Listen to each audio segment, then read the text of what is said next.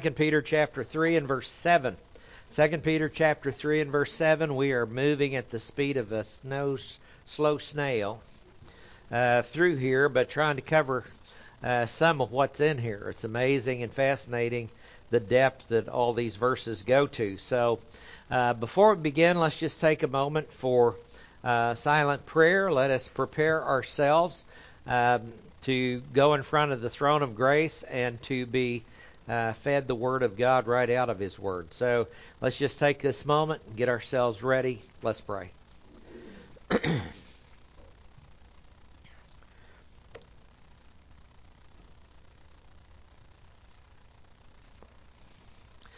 Father, again, we thank you for your matchless grace, your amazing love. We thank you for all that you've done for us in your beloved, our Lord Jesus Christ. And Father, I just pray this morning that we will um, get a deeper glimpse into your word as we open it up, and that through it we'll be able to grow in the grace and knowledge of our Lord Jesus Christ. We ask this in his name. Amen. Well, we are in 2 Peter 3 7. Uh, it's getting some interesting verses. It says, like, here, the present heavens and earth by his word are being reserved for fire. Perfect tense that is used there kept for a day of judgment and destruction of ungodly men. Now, we got into the uh, summary, and you can see that's why you got a lot of blanks filled in uh, down till you get to, to point 8. But ungodly people who, who reject God's uh, word have rejected God's judgment in history. And one of the things that he has taught us is that he brings about judgment in his own way at his own time. That's what he does. That's part of being sovereign, king of kings. He chooses how he's going to do it, when he's going to do it, in what manner he's going to do it. And he says they've kept for a day of judgment. There's more than one day of judgment. That's why we have what's called the anarthrous use of the word here. It doesn't say the day of judgment, but a day of judgment for the destruction of and destruction of ungodly men. So if they've rejected his past judgments and they just look at things like the flood as no oh, that was an accident or whatever and they write all that off then what makes us think that they're going to be looking at any future judgments that are going to come on mankind if you reject the word of god you end up rejecting it all whether you want to or not so the Noahic covenant that we have seen promises there will not be another worldwide judgment by water. And I'm happy to know that. We've been around some pretty deep water at times, and uh, it's just not going to cover the whole world up. Everybody else, uh, not everybody, but a lot of people around the world have faced uh, flooding. Didn't New York City get a couple of feet of water in the streets this last week or something, and they never get they never get water in the streets, and there it is. So you know, when the Lord gets ready to get our attention, He's very good at doing that. The next massive judgments will be by fire. And we went through that. Uh, it's foretold by uh, many of the Old Testament prophets. We know that there's some more fire judgments that are getting ready to come. So if you believe God brought prior judgments like the flood, like Sodom and Gomorrah, like the northern kingdom, southern kingdom, if you believe in those judgments, why not believe in the ones that have that have been prophesied? It's going to be kindled because of the righteousness of God and executed by the Lord Jesus Christ. So he is going to uh, take care of this. Interesting passages um, in here. He says, uh, Do homage to the Son, lest he become angry and you perish in the way. His wrath might soon be kindled. To kindle means to light a fire, and using fire for judgment is something that, that the Lord does. Now, the day of the Lord includes the time frame from the rapture to the great white throne, uh, being at least a thousand and seven years. Uh, you know, seven years of the tribulation, a thousand years of the millennium before the great white throne. So when is the the heavens and earth going to be totally destroyed by fire, like we're going to read about here in a couple verses? It's at least a thousand and seven years away. So it should bring a little comfort to us as we uh, look around, and it's good to know. I don't know if you've picked up the latest news. I know it's not been broadcast across. Uh, main major media, but uh, 1,600 climate scientists and uh, meteorologists and all signed this thing that said global warming was a hoax, basically. That the basic premises upon which it is built is built on faulty science. Now, we knew that. we knew that because, you know, man can't destroy the world, neither can man save the world. Okay, we're in the hands of the Lord. That's that's the fact of the matter. So we might as well realize realize that fact. But yeah, it's nice that some scientists got their heads together and said we're going to sign this thing, and that came out evidently uh, within the last week or so. And uh, I don't watch mainstream media, so I don't know if they've said anything about it or not. But uh, only a few of those oddball stations will say anything about it. But it's it's definitely been there. Now, a day of judgment indicates fire is going to be used to ruin these men at different times and places. It's different from the day of judgment because that would require a dispensational contextual interpretation. So he's made this anarthrous, he's made this a day of judgment, so there's going to be different times. And as we read the the events of the tribulation, we find out there's going to be fire judgments that's going to take place during the course of the tribulation. Different fire judgments, specific locations, specific people at specific times. Some of the noted fire judgments that we find that are given in Scripture, we went through all this last week, so that's why I'm not spending a lot of time on these things, is the judgment seat of Christ. Uh, you know, judgment must start with the household of God. Well, when we get raptured, guess what? We get the judgment seat of Christ. What happens there? The big fire. Because fire is used for purification. It's used for judgment, but it's used to, to purify, and all of our works are going to be thrown into this big fire. Now, no work can save us. It's not the works it's talking about. It's talking about the human good works and the divine good works. The human good works are ones that we do for our glory. Because we can do good things. This is the, the problem of the tree of the knowledge of good and evil. It was off limits for a reason. Because there's a good that can be done not for the glory of God. And that's all that wood, hay, and stubble. That's the, the stuff that we, we give somebody a gift because we want them to say thank you. We want them to think, oh, they're such a generous, kind person. They're so trustworthy, loyal, helpful, friendly, courteous, kind, obedient, cheerful, thrifty, brave, clean, and reverent. They are just great. They're Boy Scouts. Some of you realize that, but that is the that is the that a scout is, and that's we learned that back in, when we were 12 years old. And so it's if you're doing those things for your glory, it's human good. Okay, if you do them for the glory of God, it's divine good. And that is going to be left. That's the gold, silver, and precious stones. And uh, so, anyway, the judgment seat of Christ is where it starts. Then we see in the trib religious Babylon destroyed by fire, prophetical Babylon destroyed, destroyed by fire, the king of the north destroyed by fire, the Antichrist and the false prophet. You see fire judgments all through the tribulation. In Revelation 20, verse 9, this is the rebels of the Gog Magog rebellion after the millennial kingdom. And they're destroyed by fire. Uh, we're not told a lot about that final rebellion. I think Satan is saying, well, you know, I've got one more possibility maybe of winning this conflict. You know, you remember you made me work through that stupid snake, and you made me work through that idiot Judas. And so if they could just see me, then I could I could win this thing. And so God lets him out for a little while. And all we're told about this final judgment is that you, you know a mighty fortress, one little word shall fell him. Uh, it's kind of like he lets him out, he leads rebellion, and poof, it's over.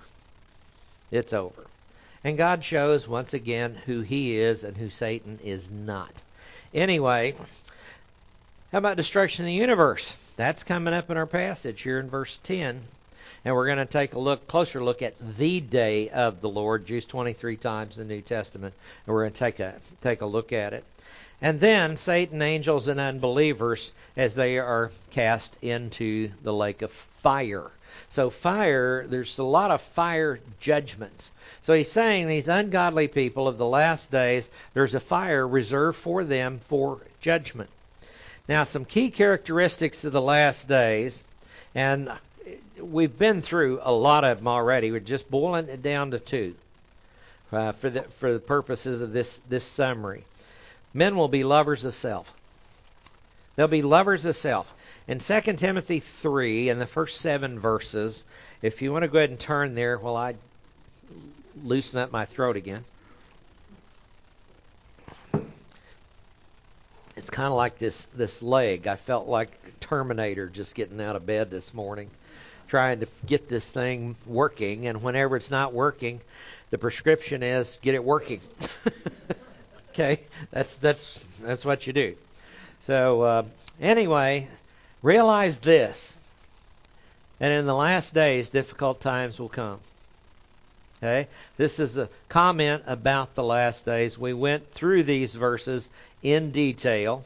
I said one time how many people have this these 20 things up on their refrigerator and uh, Joanna Riley made me one and laminated it, and it's on my refrigerator. So I've got all these 20 things that I don't want to do because they are part of the last days. Men will be lovers of self, tops the list.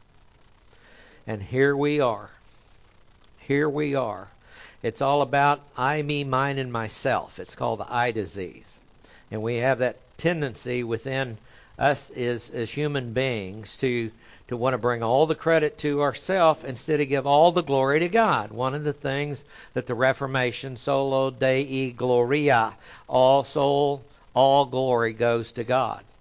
He says they'll be lovers of self, lovers of money, boastful, arrogant, revilers, disobedient to parents, ungrateful, unholy, unloving, irreconcilable, malicious gossips without self control, brutal, haters of good, treacherous, reckless, conceited, lovers of pleasure rather than lovers of God, holding to a form of godliness. Now that's a very revealing verse, verse 5. Holding to a form of godliness, although they've denied its power. Avoid such men as these. And that's what we have floating through a lot of the churches, sadly today. It's a form of godliness. When you have a church that doesn't believe the Bible's the inspired Word of God, they've got a form of godliness no matter how good it looks.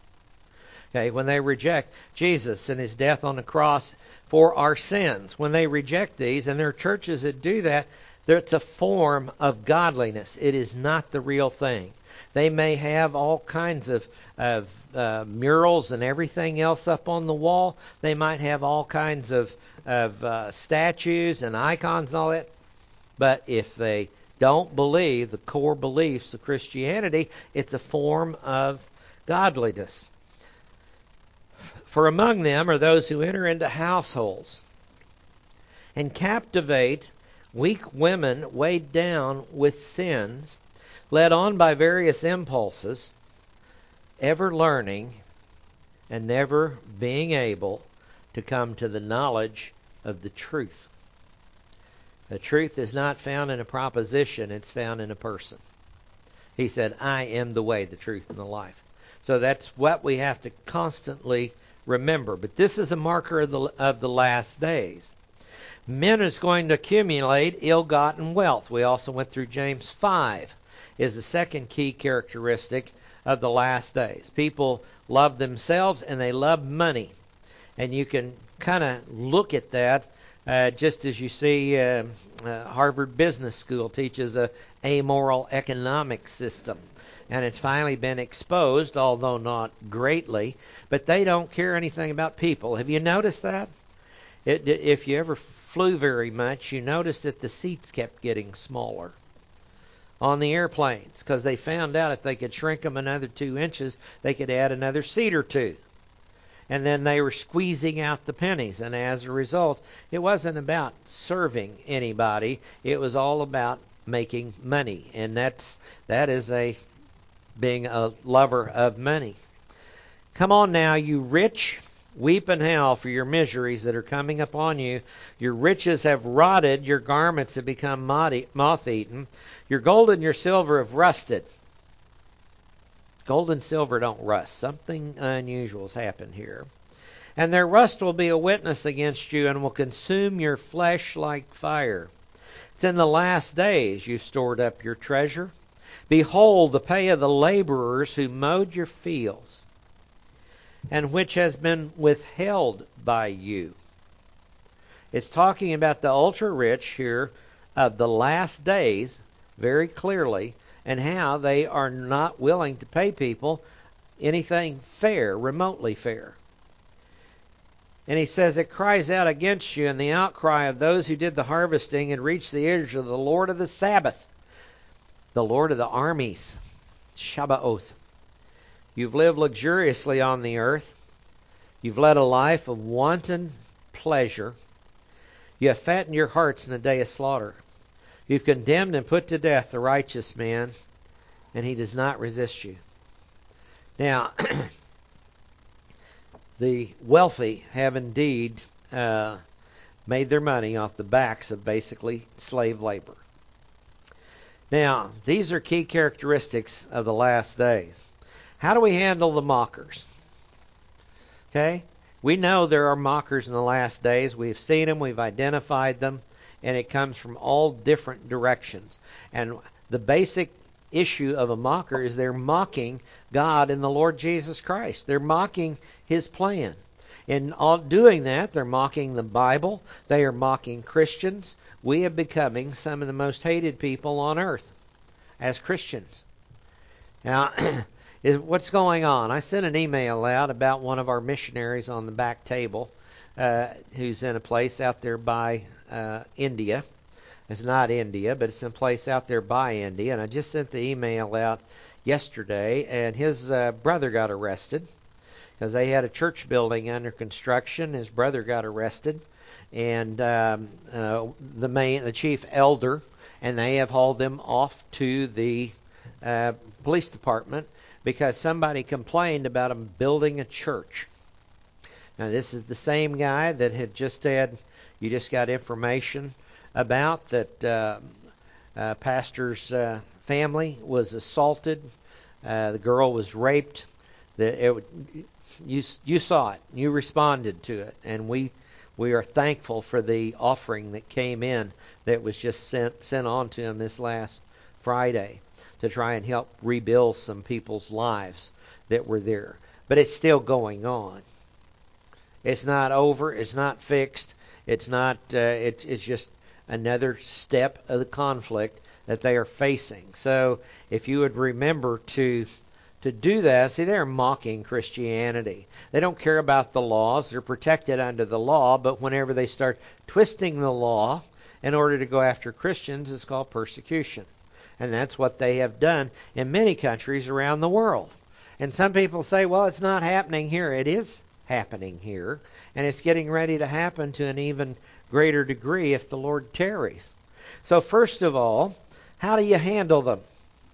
First of all, realize the Lord Himself has already been mocked and was not swayed in His love nor plan.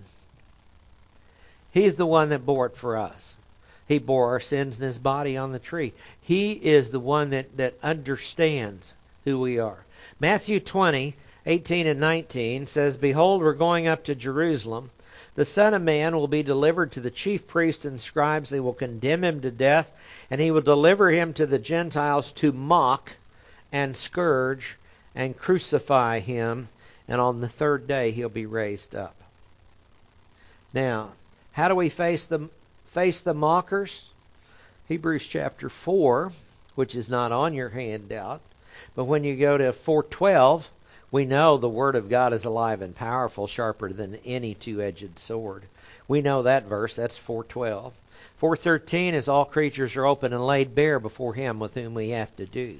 414 to 16 is that we have a high priest who can sympathize with our weaknesses. He was made like us in all things and yet without sin. Therefore, come boldly into the throne of grace to find grace and eh, grace and mercy to help in time of need. So realize it. Whenever you see the mocking, whenever it's coming your way, whenever it gets intentionally directed at you, remember the Lord went through the same thing. And He understands the pain that it causes. If you say it causes me no pain, maybe we're not really in tune with life itself. But it it hurts when somebody goes after our character, our honor, what we stand for, our ideals, it hurts. And how do we handle it? The Lord's already been there. He's already been there. So we leave it in the Lord's hands because revenge is His. He will repay, says the Lord, not, not us. It's not for us to go after Him. Realize that the great believers of history have also experienced great mocking. So this is not a new test. In Hebrews 11, Verse 35. This is after the roster of not all of the great uh, heroes of the faith, but certainly a good representation of them. And then he gets to verse 35 in Hebrews 11. And he says, Women received their dead back by resurrection.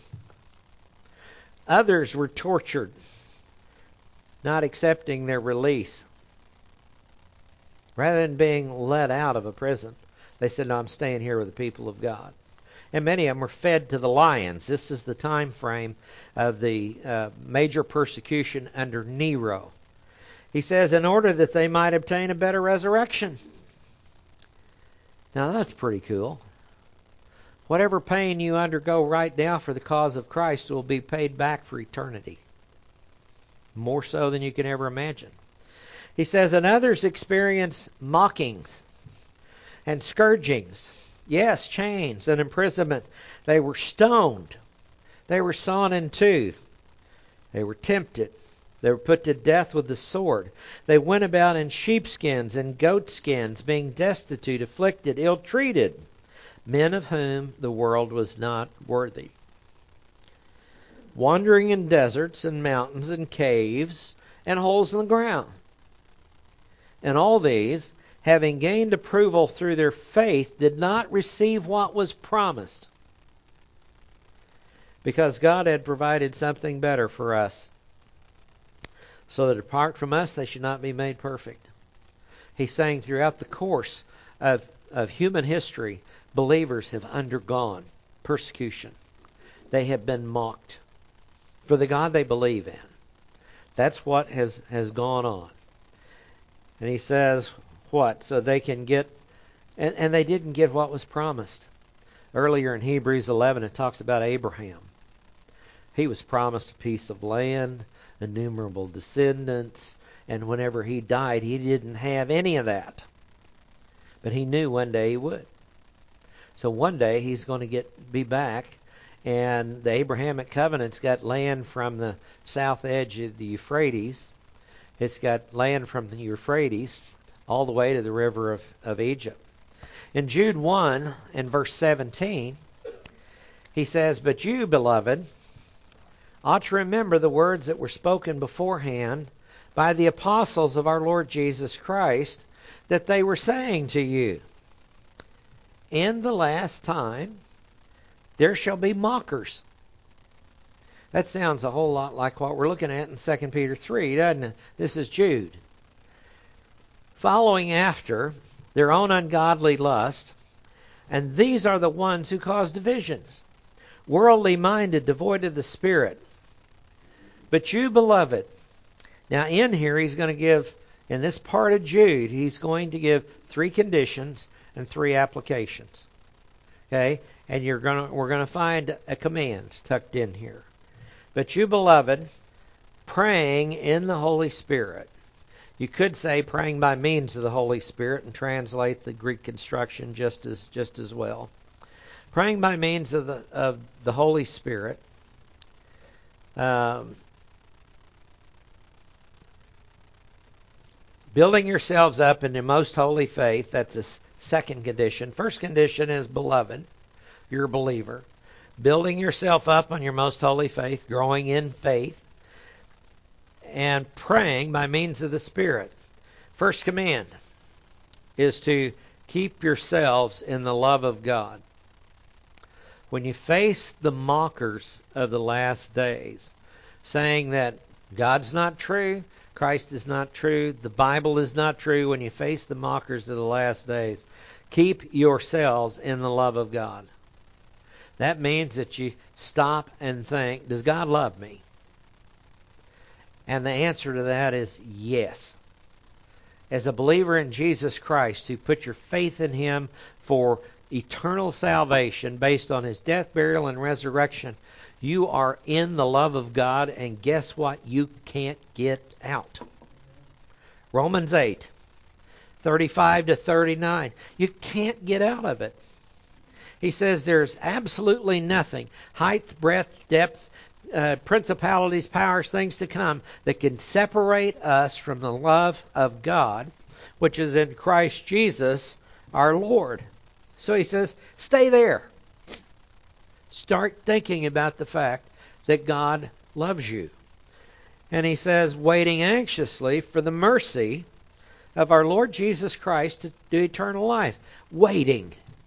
Don't you just love words like that when the Bible comes in and he says, Hurry up and wait.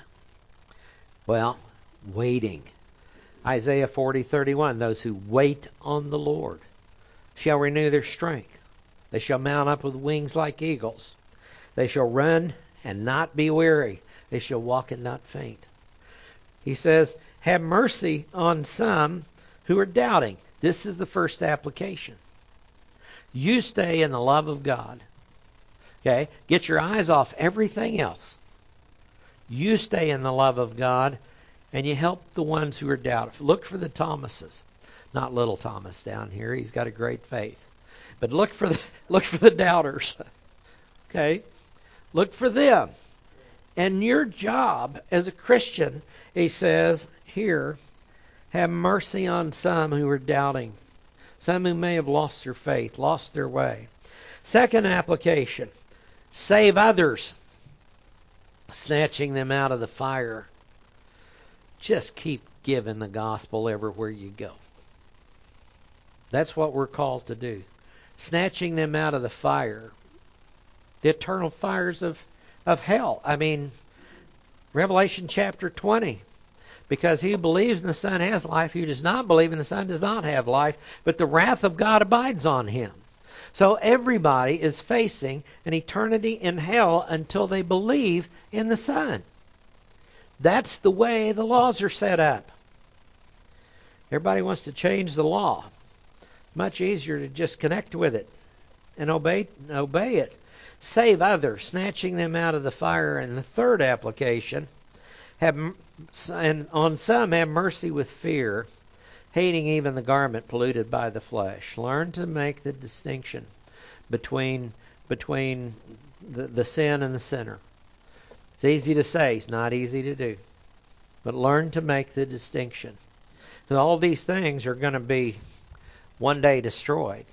Now keep your eyes on the Lord and not men. Hebrews 12, I love this passage. We just read some of Hebrews 11 men of whom the world is not worthy, the people who gave it all for the cause of, of Messiah. Hebrews 12. Therefore. And every time you see a therefore, you got to ask, what is it there for? It's a conclusion drawn from chapter 11. Okay? Because all these great believers, therefore, since we have so great a cloud of witnesses surrounding us, now, the way this thing is, is pictured is like a football stadium that is full, which, if you can't turn on the TV on a weekend and not see a football stadium, now you can see some empty ones, but you can't. You you you find them and they're all full, and there's a game going on. And down there on that field, this thing is is going on, and this is the word picture that we get because they had the same thing in the ancient world. They had the arenas, they had the gladiators, they had the the uh, isthmus games, they had all kinds of Olympic uh, games that went on in the ancient world. And this is the picture that we're given since we have so great a cloud of witnesses surrounding us. It's like we're the ones that are out here on the field. Okay? And some people would rather not be on the field. But guess what? We're on the field. Let us lay aside every encumbrance. Okay, you'll notice about football players and basketball players, they don't carry a lot of extra weight around. They keep trying to get their their shoulder pads and their helmets as light as they can possibly get. They don't want any extra weight at all. Lay aside every encumbrance, the sin that so easily entangles us. Huh. We have a sin nature. All of us have a sin nature, and your sin nature is selfish. I, I, I don't know all the ins and outs of really who you are. I know a lot of you pretty well. I do know that, that everybody I know's got a sin nature. And everybody knows me knows I've got one too. We have that. And it says, lay aside. You got to decide, I'm not going to let the sin nature run my life anymore. You want to really run this race? Lay it aside. And the sin that so easily entangles us. It's like we've got a net wrapped around our legs or a rope or we're in a sack race and we're trying to trying to run. He says, Let us run with endurance the race that's set in front of us. We we're talking this morning, everybody's got their own path through this life. We all come from different directions, different backgrounds. It's just the way it's just the way it is. But whatever your background is, we all have to we're getting ready for verse 2 here. We have to get ready for this race, prepare for this race. And he says, Run with endurance the race that is set in front of us. Whatever your path or course of life fixing our eyes on Jesus. In this is a race. And it's it's interesting because it's like a marathon because it lasts our whole life and we're supposed to run it like a 100-yard dash. See? And then what does it say? You're coming around the corner fixing our eyes on Jesus. Now, if you're in a race you need to fix your eyes on the finishing line because He's there. And that's why it says, fixing our eyes on Jesus, the author, He's the one that set this all up, and finisher of the faith, who for the joy set in front of Him. Now, why do people run these races? Paul said to receive a perishable crown, but we an imperishable crown. Why do they get involved in these events? Because they want to win. And he says, the author and perfecter or finisher of the faith, who for the joy set in front of him endured the, scro- the cross, despising the shame. Now he is set down at the right hand of the throne of God. Oftentimes that's where we leave the quotation of that verse. But verse 3 is a very clear application to our life today. Consider, it says, him who has endured such hostility by sinners. This includes the mocking and the things we've been looking by sinners against himself. Why? So you don't grow weary and lose heart. So whatever you run into in this life, Think about him, what he endured, and set your eyes on him at the finish line. Because we want to finish this, this race that we are in. We want to finish it strong. So keep our eyes on the Lord and not men. Because if we're looking at human beings, we're going to be we're going to be disappointed. That's just that's the way it is. Now in verse 8, we find the truth about about that teaching. And he's talking about the false teaching that came about that all things continue as it was from the beginning, etc., etc. That basically introduced evolutionary thinking, and he's saying this is going to be a problem of the last days, and so don't let that sway you because those are mockers. In verse 8, he says, But. This is a mild adversative, de. It's just a contrast with verse 5 that it escapes the notice of the false teachers. He says, But do not let this one fact escape your notice. This is the weak negative may with the present imperative of lanthano. We've seen this word before. It means don't be consciously ignorant of something. Sometimes people say, well, I just don't want to know. Well, we ought to want to know a lot of stuff. And if it's about God, for sure. How are we going to grow in the grace and knowledge of our Lord Jesus Christ if we don't want to increase our knowledge? He says, Beloved, don't let this one fact escape your notice, beloved. See, you got to be in a relationship with the Almighty. That with the Lord, alongside the Lord, literally, para is the preposition used here, one day. Now, the numeral one is expressed here. And that's important because it's comparing it to a 24 hour day. Okay? It could have said a day, left out the numeral one. It says with the Lord a day, but it doesn't say a day, it says one day. So he's setting up a very important analogy here. He says, is as, this is hos. It means it's an analogy, not an equation. Okay? If it had been an equation, it would have had kathos. But instead it has hos. So it says it's it's about a thousand years. And a thousand years as one day literally the word order is reversed there, and it says in a thousand years as day one.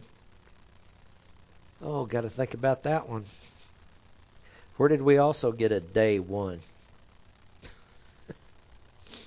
Back in Genesis. Now, we are not to miss or ignore some important and obvious facts like the false teachers choose to do. That's verse 5 and 6 of this, this passage. They, that escapes are noticed by the word of God. The heavens kept on being long ago. The earth was formed out of water and by water, through which the world at that time was destroyed, being flooded with water. So it's saying what we're looking at today was caused by a global flood. Okay? And that escapes their notice. Because as you know, they say these are all local floods. The flood of Noah was a local flood around the Black Sea. Of course, it's interesting that it set this boat thousands of feet up on Mount Ararat. That was quite, you know, when you can cover a 17,000 foot mountain, you have covered a lot of ground. It's just, I mean, it's it's foolishness with some of the arguments that, that they they make. But he says, here we have a world and what we see now was generated by a global flood, which is what the Bible claims. And they reject that. Now, the Lord is indeed eternal, He is not bound by time. This is Psalm 90. This is the Psalm of Moses. Interesting psalm says, Lord, you have been our dwelling place in all generations. Before the mountains were born, or you did give birth to the earth and the world, even from everlasting to everlasting. You are God. Glad Moses got that one right. See, you are God. You do turn man back into dust and say, Return, O children of men. For a thousand years in your sight are like yesterday when it passes by, or as a watch in the night. Now, Moses is saying, and what he's pointing to is, God, you're not bound by time. He's the maker of time. He is outside of time. He can change it any way that he wants to change it. Now, this verse is not designed to open the door to reading evolution into the Scripture, having just shut it in the preceding verses. Okay? So some people take this and, well, a day is a thousand years, and then off they go into the wild blue yonder with evolutionary theory and theistic evolution and everything else. No, he just shut the door on that. So, in contextually, you have to say that uh, it, it's not about anything other than the timelessness of the Almighty. And that's what it's designed to show. It's designed to show the eternality of the Lord.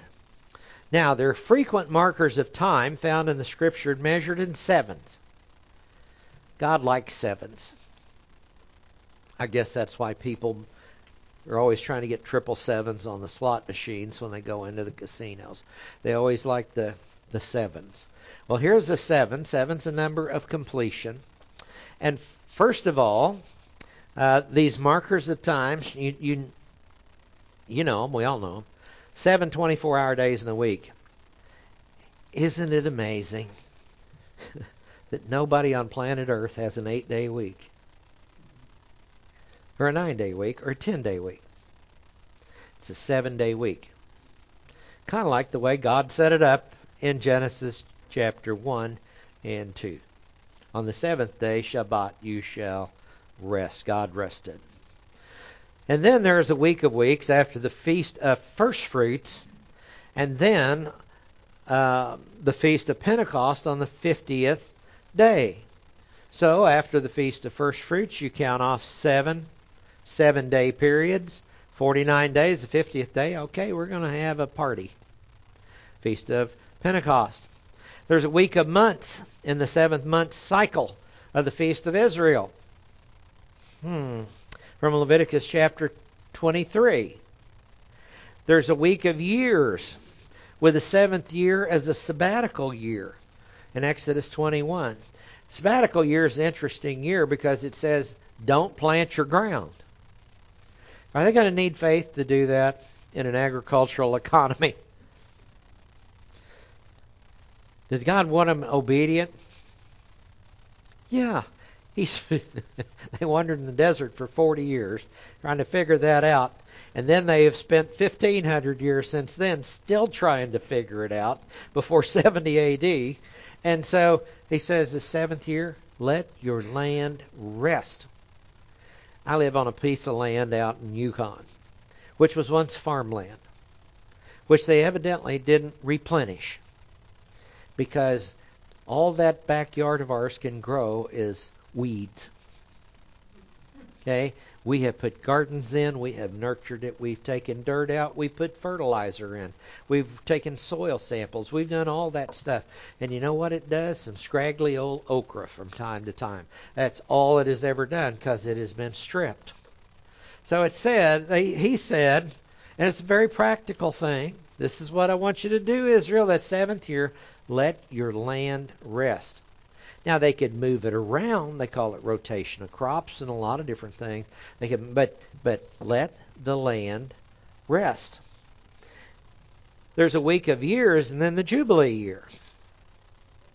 Okay, seven years uh, and another time seven, 49 years, and then the jubilee year. This is a week of weeks of years.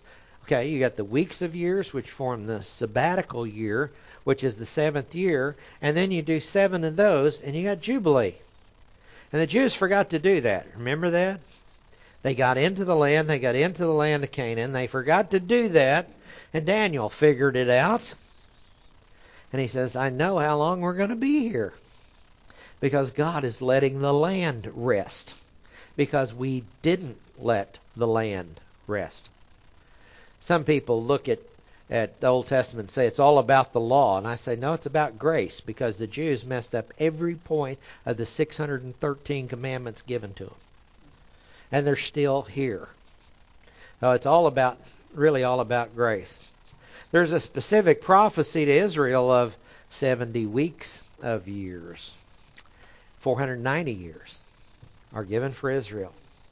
It shall be broken down seven weeks. Oh, let's see, 49 years. That's what it took to rebuild the temple in Jerusalem under the decree of Artaxerxes. And then 62 weeks. That ended up when Jesus rode into Jerusalem. That's what common knowledge is.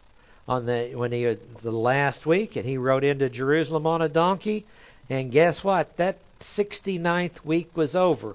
It says, Then after the 69th week, Messiah shall be cut off. Daniel's prophecy was the death of the Messiah, not the excommunication. It was the death of the Messiah. And then he's there's going to be certain things happen. But there's Daniel's 70th week still hadn't happened yet. We're looking forward to that. When the trumpet sounds and we are all called home at the rapture, that I believe starts the 70th week of Daniel. The next question is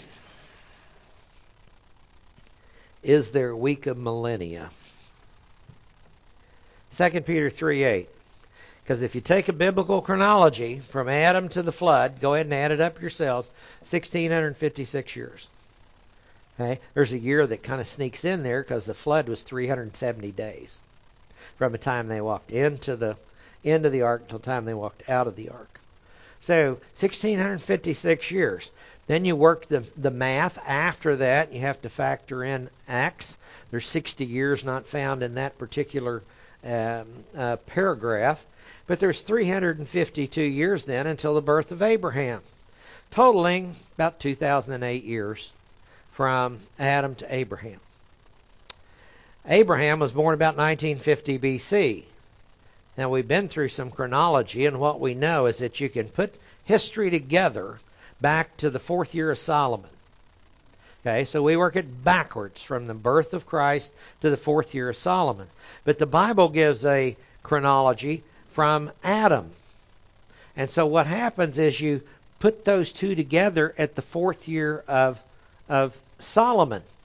So what we're able to see is that from birth of Abraham to the birth of Christ, roughly 1950 years.